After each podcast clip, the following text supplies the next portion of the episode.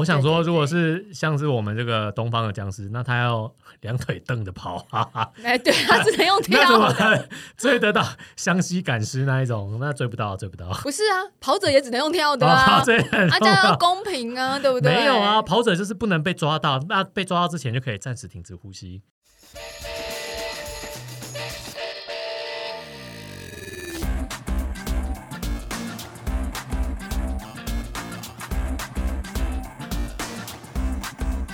民俗乐的运动人 Pan Cave 会变得比较恐怖吗？西洋人怕鬼，中国人也怕 鬼，我们运动人不怕哎鬼，，说的有道理。老师开示了，司马老吴， 是不是？我们运动人有什么好怕鬼的呢？你真的都在民俗乐的时候没有任何的忌讳吗？因为有些人就说他可能就不玩水上运动啦，或者是海域的运动就会比较小心。、我我不晚上运动那这点我做不到， 啊因为我都白天运动，我晚上总要睡觉啊。但是我白天忙不过来，我非得晚上去跑步才行啊。哦我应该会带乖乖，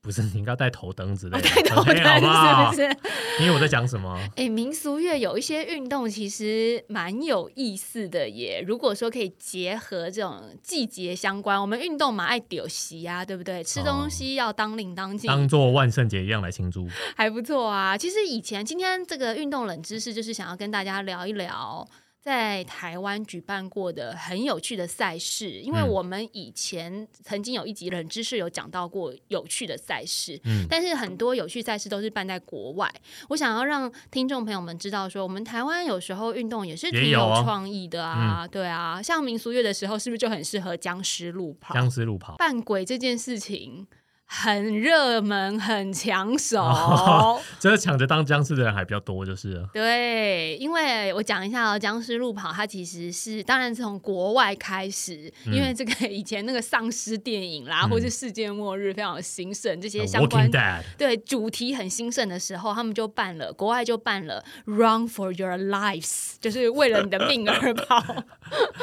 逃命吧，各位，对对对，大概是这个概念。然后在台湾就变僵尸路跑。那在国外呢，他们的这个路跑赛很短，僵尸路跑其实只有五公里左右，但它有附带障碍赛，比如说有很可怕的那种大血池，整个都红彤彤、血淋淋的，然后有冒烟的鬼屋 （smoking house），有迷宫，这样就是气氛非常的鬼迷。那在台湾，呃，二零一三年的时候，台湾开始举行，这时候你可以在报名的时候选择你要当跑者还是要当僵尸。那就像我刚刚说的，大家都 想要想要当僵僵尸想说没有当过鬼吗？ 可能是因为先当预习一下。是不是因为当跑者的话压力太大了？当跑者你只能逃跑啊，当僵尸可以追着人家跑呢。可是当怎僵么样都是尸，当僵尸，听起来比较划算呢。但你知道，其实当僵尸很可怜哎、为什么？因为在那个科罗拉州举办的时候，很多选手太入戏了，所以看到僵尸就不分青红皂白，大肆攻击僵尸、 就是因为你很入戏，你被僵尸追的时候，你是不是会反抗？哦，这样 鞋子脱下来就丢僵尸，就是揍他们，或者是绊倒他们，然后或者是推打。所以后来很多僵尸就扮演僵尸的民众，身上都挂彩，你知道吗？ 好危险哦。超危险的，他们就是僵尸电影看太多，阴尸路看太多，他们可能就十 想字要弓回头就要射僵尸。他们可能就是已经做角色投射啊，就比如说《失速列车》看完之后就觉得他们是孔刘或者是怎么样的，然后应该要踹想要僵尸跟僵之尸类对。战，对对对，所以僵尸很可怜哎、而且甄选僵尸的时候，你还必须要先提出证明说你没有任何的过敏，因为要在你身上涂很 厚的哦颜要料。做特殊化妆，对，所以当僵尸也不是一件很容易的事情。好酷 哦！变成说，可能如果你去报名僵尸路跑当跑者，你要很会跑；如嗯果你当僵尸，你要很会拳击， 才才不至于被都很会跑吧？才不至于被等民一下，众等一下，等一下，攻那击台湾办的僵尸路跑，它是那个西洋僵尸还是东洋僵尸？比较像活死人 zombie、那一哦种。我想对说，对如果是像是我们这个东方的僵尸，那他要两腿蹬着跑，哈哈，哎， 对，啊他只能用 那怎跳么的。追得到湘西赶尸那一种？那追不到，追不到。不是啊，跑者也只能用跳的哦 啊，这很啊，这重样要要。公平啊，对不对？没有啊，，跑者就是不能被抓到，那被抓到之前就可以暂始停止呼吸，或者是可以这太拿难符，了就一人有一张符，哦在你就是 真的已经跑不掉的时候，你有一次机会可以把符可以贴反在。击。 对对对对对，哎、没有，台湾办的僵尸路跑，它就是那个你是逃亡者，身上就有三条带子，嗯，就表示你有三条命。对，然后僵尸在追你的时候，就会抽掉你的带子，对，那你就只会命会慢慢减少，嗯，有点像红绿灯的概念。国外的话，他们有的是只有一条带子，然后有一个很聪明的方式，是我有看过国外的跑者把它贴在男生把它贴在裤裆的位置。哦，因为这样僵尸可能就不好意思去抓那个部位，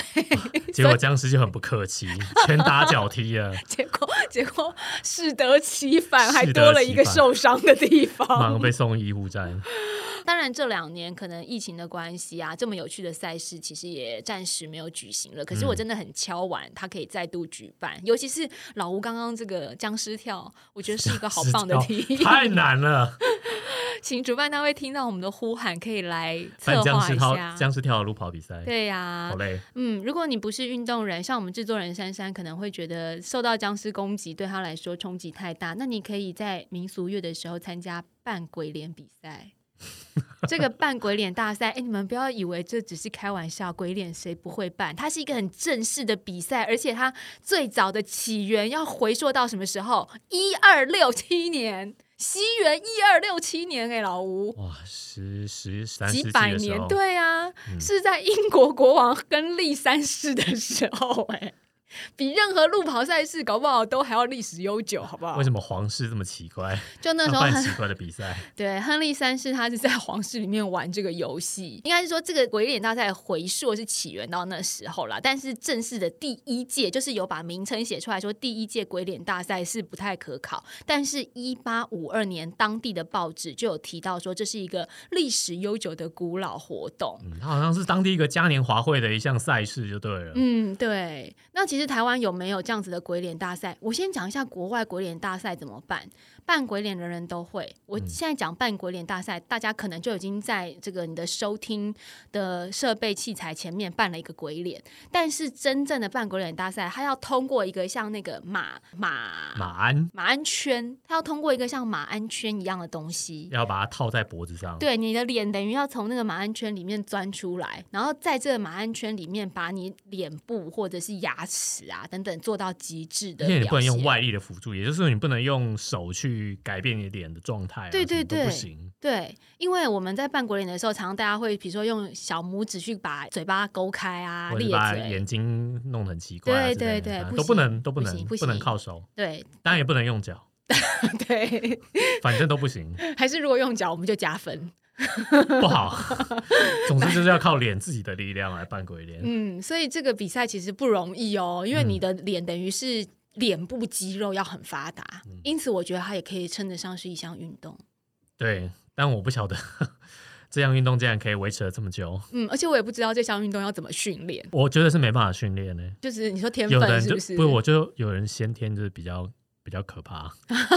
看起 来。这是称赞哦，这是称赞这是鬼脸大赛的嗯，这中子选手这样。种子选手，台湾有没有举办过？也有。台湾曾经在淡水的互为炮台举办炮台惊魂的扮鬼脸大赛，然后游客们就是围观之后看完这场比赛，一致的看法就是说，哦，有够 丑，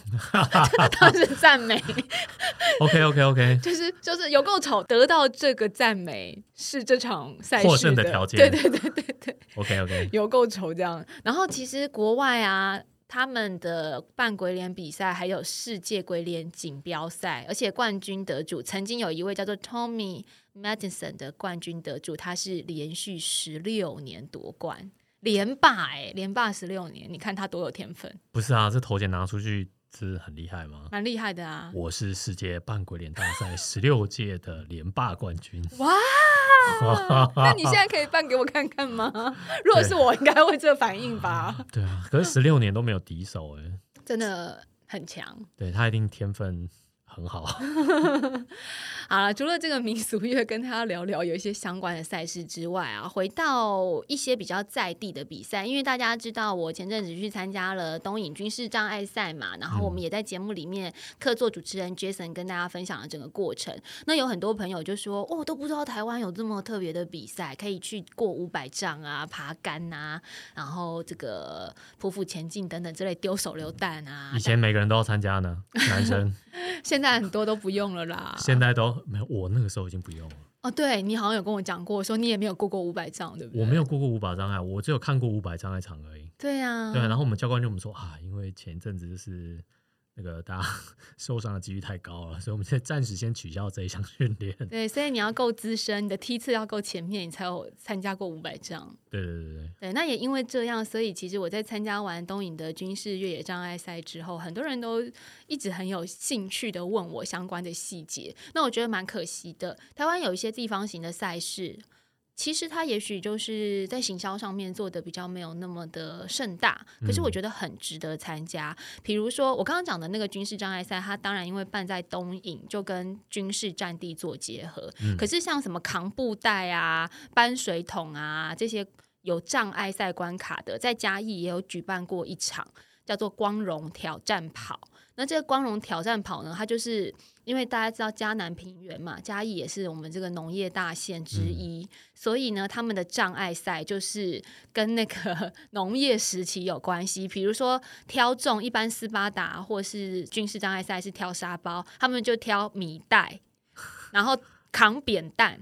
扛米袋，然后挑扁担，或者是搬木头，因为嘉义的林业很发达，有没有？所以他们除了 OK，OK 农业工人是一个土炮的斯巴达。对对对，就是扛那个，如果你去扛木头的话，你就知道以前林班工人他们是有多么的辛苦。然后背篓子，就是如果你上山采茶，因为嘉义的背茶竹叶篓，对对，背竹篓采茶也要背下山。传统背包，对，然后还有就是像推推车，比如说以前那个牛独轮车车啊啊，对啊，嗯你要载货、你要送货的时候，因为嘉义也有很多的转运站，那大家在做交易购买的时候，你就要推推车，所以它的这个障碍赛是把所有嘉义的产业融合在里头，这才是真的劳动力吧？ 这才是真的劳动力，而且就可以知道说，你很会运动不一定占上风，你嗯走过农业时期的人，搞不好很 厉害，中国农业时期的人现在年纪也大了，不不，硬朗的阿北都出来英 了朗。大 伯出来挑战。我觉得硬朗的阿北出来，搞不好比现在年轻人更厉害。哦，有掌握推推车跟背竹篓的技巧。是，啊，是啊，所以它其实每一个关卡都不但是体验人生啦，还体验我们台湾产业、嘉义产业对。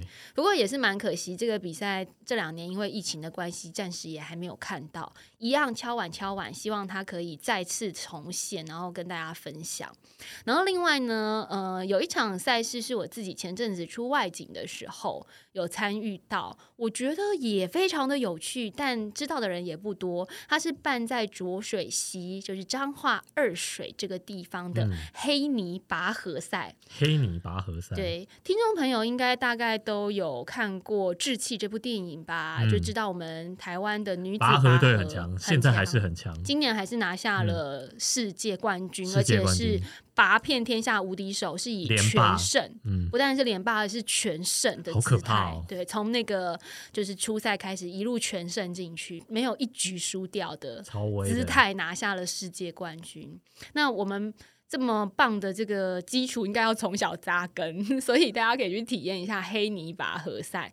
为什么说黑泥拔河赛？因为大家知道浊水溪它是非常呃有很多丰沛的这个泥土啊，嗯，会在水河源床的黑土，对，河床的黑土还有很多矿物质，然后有很多丰富的这个对农产品、对植物好的一些呃，算肥料的成分嗯这样。肥沃的土壤，肥沃的土壤，所以它的土呢就会呈现黑色的状态。那在二水源泉，它这边算是浊水溪的源头，呃，应该是说是浊水溪大圳八宝圳的嗯源头。那所以在这个地方，他们小时候都会是在放学就跑到田里面，在黑泥里面。呃，奔跑啦，丢球啦，拔河啊，这是他们儿时的记忆去。所以那时候源泉社区他们就觉得我们想要复苏一下童年回忆，就举办了这个拔河比赛。那它是在每年大概差不多六月的时候哦，会举行。我今年去出外景的时候，他们刚好正要举办这个活动，然后我们也有下田体验一下。我本来是觉得说拔河有什么难的，就是拔河啊，对就用力拉就好了。而且我就觉得我们核心好的人下盘应该也不差嗯哦，没有哦，那个当地的真的是村长一站出来，站在那黑泥田里面你稳的到核不心在行他眼里就不是核心因为其实黑泥田很滑，哦，所以你站进去，你不要说用不用力、拔不拔好了，你先站好 再说。有一些泥浆摔跤的感觉，有一点想要站稳都不容易啊就。是我根本还没失利，我觉得我没有发挥到全力，因为我光是先顾站稳这件事情就顾不来了。哦那他们说好像有一个技巧是你要想办法先用你的脚压，脚下面土踏实嘛，对还啊是要对把脚钻对，进去踩之出一类个洞，有一踩点出一个洞出一个洞，然后嗯压进去，就是让你不会移动或不会有一个滑失。力点，有一个失力点，然后慢慢往后拉的时候，你还是要脚过去，就是踩进那个泥里，等于说你要让你的脚扎根在黑泥当中，这样稳稳的拔不出来，你才有办法。可是我真的没办法想那么多， 那 第一次嘛，不要跌倒就很厉害。这个比赛很有趣。那就算是没有在比赛的季节里面，其实也可以透过这个社区的发展协会、源泉社区发展协会去跟他们预约场地的租用。哎、我们是不是这个月要去体验一下？对对对，我们跑团，因为我去玩过，实在太好玩了，我就约了我们跑团 MCRT 一起去体验一下拔河。我想看看平常跑得很厉害的一群人哦，，你就是想看教教练跌个狗吃屎而已吧？没有，因为教练打手球的嘛，然后哦教练的手臂力也是很强啊。本来就觉得教练拔河应该很吃香，后来就是经历了那个我自己呃挑战拔河失利之后，我就想说啊，好像这这这不是比手力的，不是对比力量的。让我们来看看谁会跌倒。对，然后同场加映，就是在那个源泉社区二水的隔壁，云林的林内也有抢水这个活动。抢水跑的这一项比赛呢，他们会在每年大概十月份，嗯所以今年呃，听众朋友可以注意一下相关的报名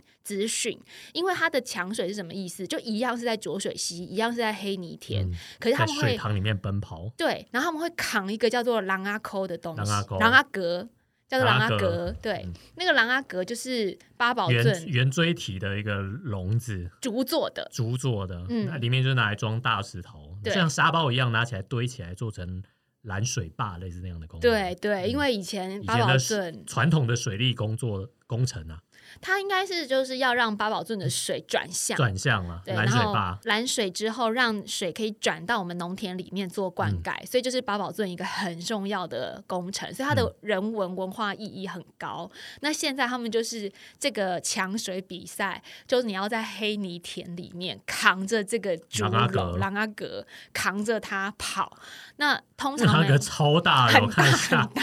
那 阿格大概起码那长度有没有三公尺那么大长？概一个半人高嘛，对对啊，不对？差不多两三公尺那么长。对对我看起来对是六七个人这样子一起扛着跑。你也可以四个人，你也可以可以四个人两个人，但 OK 比赛好像就有一个人数。对，如果你是六七个人的话，其实更难。嗯，因因为大家要脚步统一啊，对，嗯，还有就是说，除了脚步统一，速度上面也要协也要调，一样，因为你前面的人跑很快，但万一后面的人没追上，可能就会拔的。对，等于说他你后面的这个狼阿格是空的嘛，嗯就会往下掉。对，所以其实我觉得它是一个团体跑步的概念， OK，多人 OK，哦多脚。而且还然后要在泥地赛跑，在泥地上，在这泥地上跑，脚还要抬很高。哦，不然会陷进去。嗯，所以我觉得其实感觉好像浊水溪也蛮适合一地训练啊，对不对？肌群都用到不一样的肌群了一。直在沼泽里面训练，你们想想看，你们练慢跑的时候，教练一直在说大腿抬起来，大腿抬高，不要用脚去跑，要用腿去带，哦要用你在泥地里面一定要抬起来，对呀、无法前进。所以这个就可以练到了。嗯，希望大家可以去体验一下台湾很 在地的这种抢水文化节，运动项目，从嗯那个生活发展出来的运动项目。好，接下来我要跟各位介绍一项我自己叹为观止的比赛，相当极限的运动呢。很极限呢、因为其实这几年我觉得极限运动算是。发展的蛮好的，越来越多人愿意去挑战自己所未知的领域，或者是说不一样的项目。那你看，像现在什么自由潜水啦、攀岩啦、越野车啦这些极限运动，其实玩的人都越来越多了。嗯嗯可是这个极限运动，我相信玩的人应该还没那么多吧，因为它是要会运动，还要会做家事。 极限烫衣比赛是的，是不是？ （Extreme Ironing），珊珊在旁边是不是一黑脸黑人问号，想说这是什么 东西？什这么叫是什么家庭主妇的极限挑战吗？极限烫衣比赛，我们简单说呢，就是你要去极限的呃场合场合，但是你要带着一块烫衣板，还要带着熨斗一起去。嗯，所以，比如说你要去潜水，你就要带着烫衣板，再带着熨斗，然后潜到海底下面去，在海底下烫衣服，这嗯就是极限烫衣比赛或。者是你可以攀登高峰，比如说有人就在圣母峰的基地营那边做了一个极限烫衣的运动，对，或者是有人在美国的大峡谷，就是你要背着它，背着攀岩烫衣板跟那个熨斗攀岩，攀完之后呢，可能吊在绳子上面，然后倒挂下来，把你的烫衣板打开，在上面烫衣服。或者是你可以在 船尾巴挂着在那边划水，边划水边烫衣服。嗯，你也可以在雪地中啊、沙漠里呀、然后险峻的山峰上啊、悬崖之间的钢丝绳啊，这些通通都可以烫衣服。或者是跳伞的途中，我有看到这个跳伞真的超夸张的，超嗨的哎、跳伞我那跟一定大要家绑好吧？那东西掉下去还得了啊？因为下面的人比较倒霉。对啊，一个熨斗掉下去那还得了？哎跳伞我真的觉得太极限了，而且跳伞它是不是一个人，它是三四个一群朋人友，啊一群人然后围想成把一它个固圈定，，对，围成一个圈，然后把那个烫衣板放在正中间，然后另外一个人就拿出那个熨斗，然后把熨斗衣服这样烫平。真的疯了就。是我想说太有趣了。然后这项运动的 这个比赛，它的由来其实运动创办人是在一九九七年，很新的一项运动哈。一九九七年，Phil Shaw 菲尔肖先生呢，他在某一天突然想要去攀岩，可是家里还有衣服衣服需要烫，所以他就产生一个有趣的想法，说那我们就把两件事同时做好了。所以他就经过长途跋涉，然后爬上山顶，把衣服拿出来熨烫。之后，他就把这件事情分享给从事攀岩运动的朋友。于是，但本来一刚开始是当做笑料，没想到就在国际之间，在欧洲开始流行引了起起来。效法， 对对对，然后就出现了极限烫衣，而且还是专有名词哎，极限烫衣。真的太威了。大家会觉得说，那怎么评分或是怎么比？其实这个极限烫衣如果是 championship 的话，就是如果是这个锦标赛类型的话，它会在同大家会到同一个场合，那这个场合当然会挑。我看过的影片是，他在他们挑选的场域有小河，嗯然后有一面。短的攀岩墙比较像是人工攀岩墙，然后也有呃草原，就是小小森林，所以呢，等于是裁判看得到所有的人。那看得到这些人，你就他会有五个项目，这五个项目分别就是 urban，就是呃有点像城比较都会的对比较都会一点的比较 urban，然后 water 就是在水里水里面烫面衣的，forest 就是在森林里，然后还有就是你可以 freestyle。另外呢，还有一个叫做 lambda，就是有一个攀岩墙，在我刚攀岩刚讲的墙那个上人造攀岩墙，有这五个项目。那在这五个项目里面，你每个项目都要完成。那裁判会根据你烫衣的完整度、你的衣服的平整性 来给予你评分，这样。哦，我想知道有比赛专用的熨斗或烫衣板之类的吗？可呃，能有高强度的应该碳纤维材质制成的比赛熨斗之他类他的。他应该没有说比赛专用的，但是他有规定说你必须要有一个全尺寸的烫衣板， OK，还有你要有一个真的熨斗，另外你的衣服要比茶巾还要大。就是比 OK 那个 T T tower 还要大的一个一件衣服，就你不能挑太小的，比如说 baby 的那个、哦那个连身衣啊，这样就不公平。 OK，OK 所以你要挑一件比茶巾还要大一点的衣服。另外，你要想办法拍摄这个极限熨烫过程的镜头，然后烫衣的质量，还有刚刚讲的就是熨烫的这个完整度，以及你完成的速度，都是评分的标准。所以其实蛮难的。我觉得蛮难。 OK，那可是我们刚刚提到的这那结合真的些，太有创意了啦。我们刚刚提到的那些，比如说在深水里面潜水烫衣啊，或者是高山烫衣啊，这些其实都不是我刚刚讲的这个 championship 里面，等于是让他们好玩自己去嗯好玩拍的摄。挑战影片，挑战影片，所以如果你能够想到你把烫衣板带去哪里可以拍摄一个影片分享的话，你也可以加入这个极限烫衣的行 Extreme 列。 Ironing，对，而且它其实有影响到很多人，因为后来也有 extreme 呃 challenging，就是极限大提琴， 就是你带 着我觉得大提琴比较 难，你要带着大烫提衣琴服，的 烫衣服的门槛稍微低一点，稍微练一下就可以练起来。大提琴本身你还要会大提琴。对你首先你还要先有一把大提琴呢，那没关系啊，你可以嗯极限直笛啊！哦台湾人从小不是都会学直笛吗？极限直笛，而且如果你到水里的话，你还要想办法吹出声音哦那。吹不出来啊哎、。我讲一下哦，因为大家会好奇说，那个到海底潜水下去烫怎么烫衣服？只是一个样子，没有他们有设计一种专门的化学调嗯料，就是那个熨斗到了水底之后，透过那个化学调料，真的还是可以烫衣服的，哦，是不是做做样子而已？是真的有相对应的一些器具和设备哦。真疯了，这些是不人？是 很有趣？这世界上真的正常人越来越少哦。没有，在这些在这个领域里面的人，为什么说他们想要这样挑战有点不正常的活动？是因为他们觉得极限烫衣结合了冒险犯难的精神，还有居家温馨的烫衣 情节，所以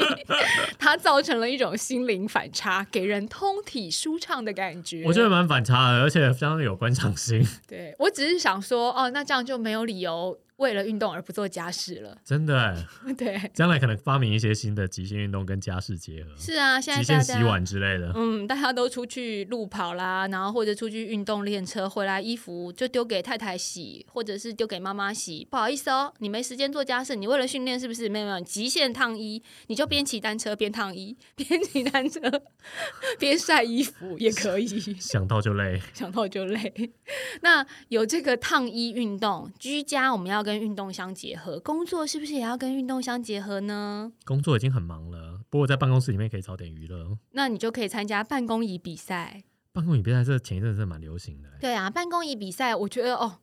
讲到他一刚开始举办的国家，大家就恍然大悟，超喜欢工作的 上班族，日本人他日本们人举真的办好，适合做这件事哦。光想就觉西装得笔挺做的办公椅在那边比赛，是不是？是不是很适合日本人而？且又觉得就是这种压抑的行为很适合日本人的个性。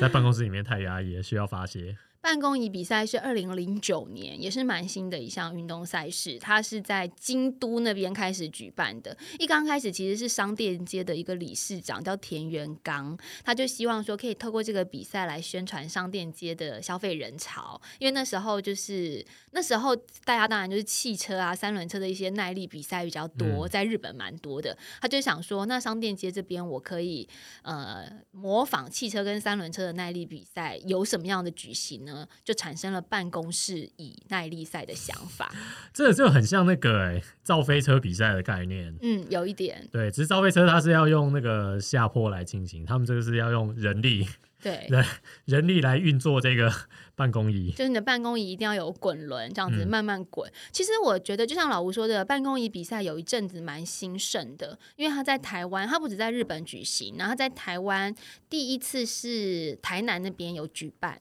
后来到屏东，而且你知道哦，屏东是办在那个猪脚街，猪办在脚街嘛，猪脚非万常闻名，峦在万万峦猪脚峦的。猪脚街，对，因为万峦那时候把他们那个猪脚街的地面啊，从混凝土压花路面改成柏油路，所以就封街举办了这个办公椅竞速赛，哦就是来体验这检验验一收。下录屏专案有没有录屏。对，就我们来验收道路的品质哦。然后那那一年有一百五十个人参赛，而且后来就还有再办了第二届，大家就一起在猪脚街用办公椅这样撸过去，好然嗨后哦对感受一下。那我觉得我们刚刚说这个比赛因为在台湾举行，那日本离我们又近，所以我想可能很多听众朋友都有听过这项比赛，嗯但是你们一定不知道这项比赛要比多久。要比多久？因为你已经觉得一条街就是从街头撸到街尾，比赛就结束了，对不对啊，不然是要比多久？。没有，它其实当然也有短的啦，就是如果以台湾来讲的话，赛道都是几百公尺这种短程的。可是，在日本的话，它是两个小时的比赛 绕圈赛吗？它是闹，对，它是耐力赛，它是马拉松，它不是两小时咻就过去 了。哇，那这不止考验那个人呢、嗯我觉得还蛮考验那个椅子的、哎哦，对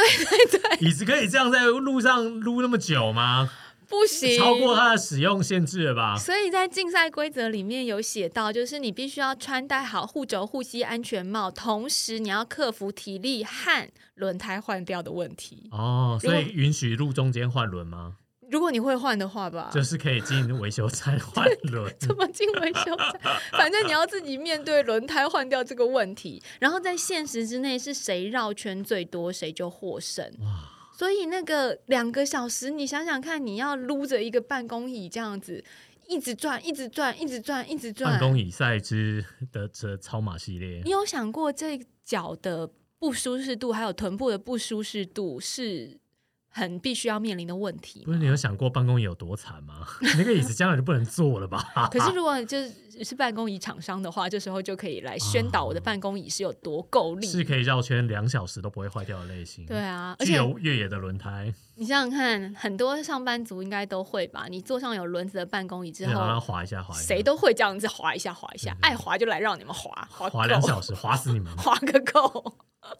我是我觉得这个比赛我没有很惊讶，但是我后来在看他那个比赛内容的时候，看到说啊，要比两小时是不比愧我是日本人，做什么事都很认真呢，跑一个半马还久哎、超久的。真的有够久，我想说这这是算是结合了单车比赛，因为你臀部也要够力，臀部要发力，跟路跑比赛， 就是嗯你我脚想要知道够那力些。办公椅都有没有什么特殊设计？对啊，诶，在台湾或者在世界各地有趣的比赛其实真的很多。然后我这一阵子在就是寻找那个赛事的过程当中，我也看到很多英国人他们办的奇怪比赛，有空再来跟大家分享。因为英国人真的蛮蛮无英国聊人真的很有病啊！刚刚那个半鬼脸比赛就是英国人啊，他真的很有事。然后，by the way，我们曾经介绍过人马大赛，人马大赛在今年呢，人又赢了。不容易耶。不容易，所以大家可以去回顾一下我们前面的冷知识。今天我们冷知识也跟大家分享到这里喽。有些比赛你可以赶快注意一下，也许你能参加哟。今天就跟大家介绍到这边，拜拜。拜拜。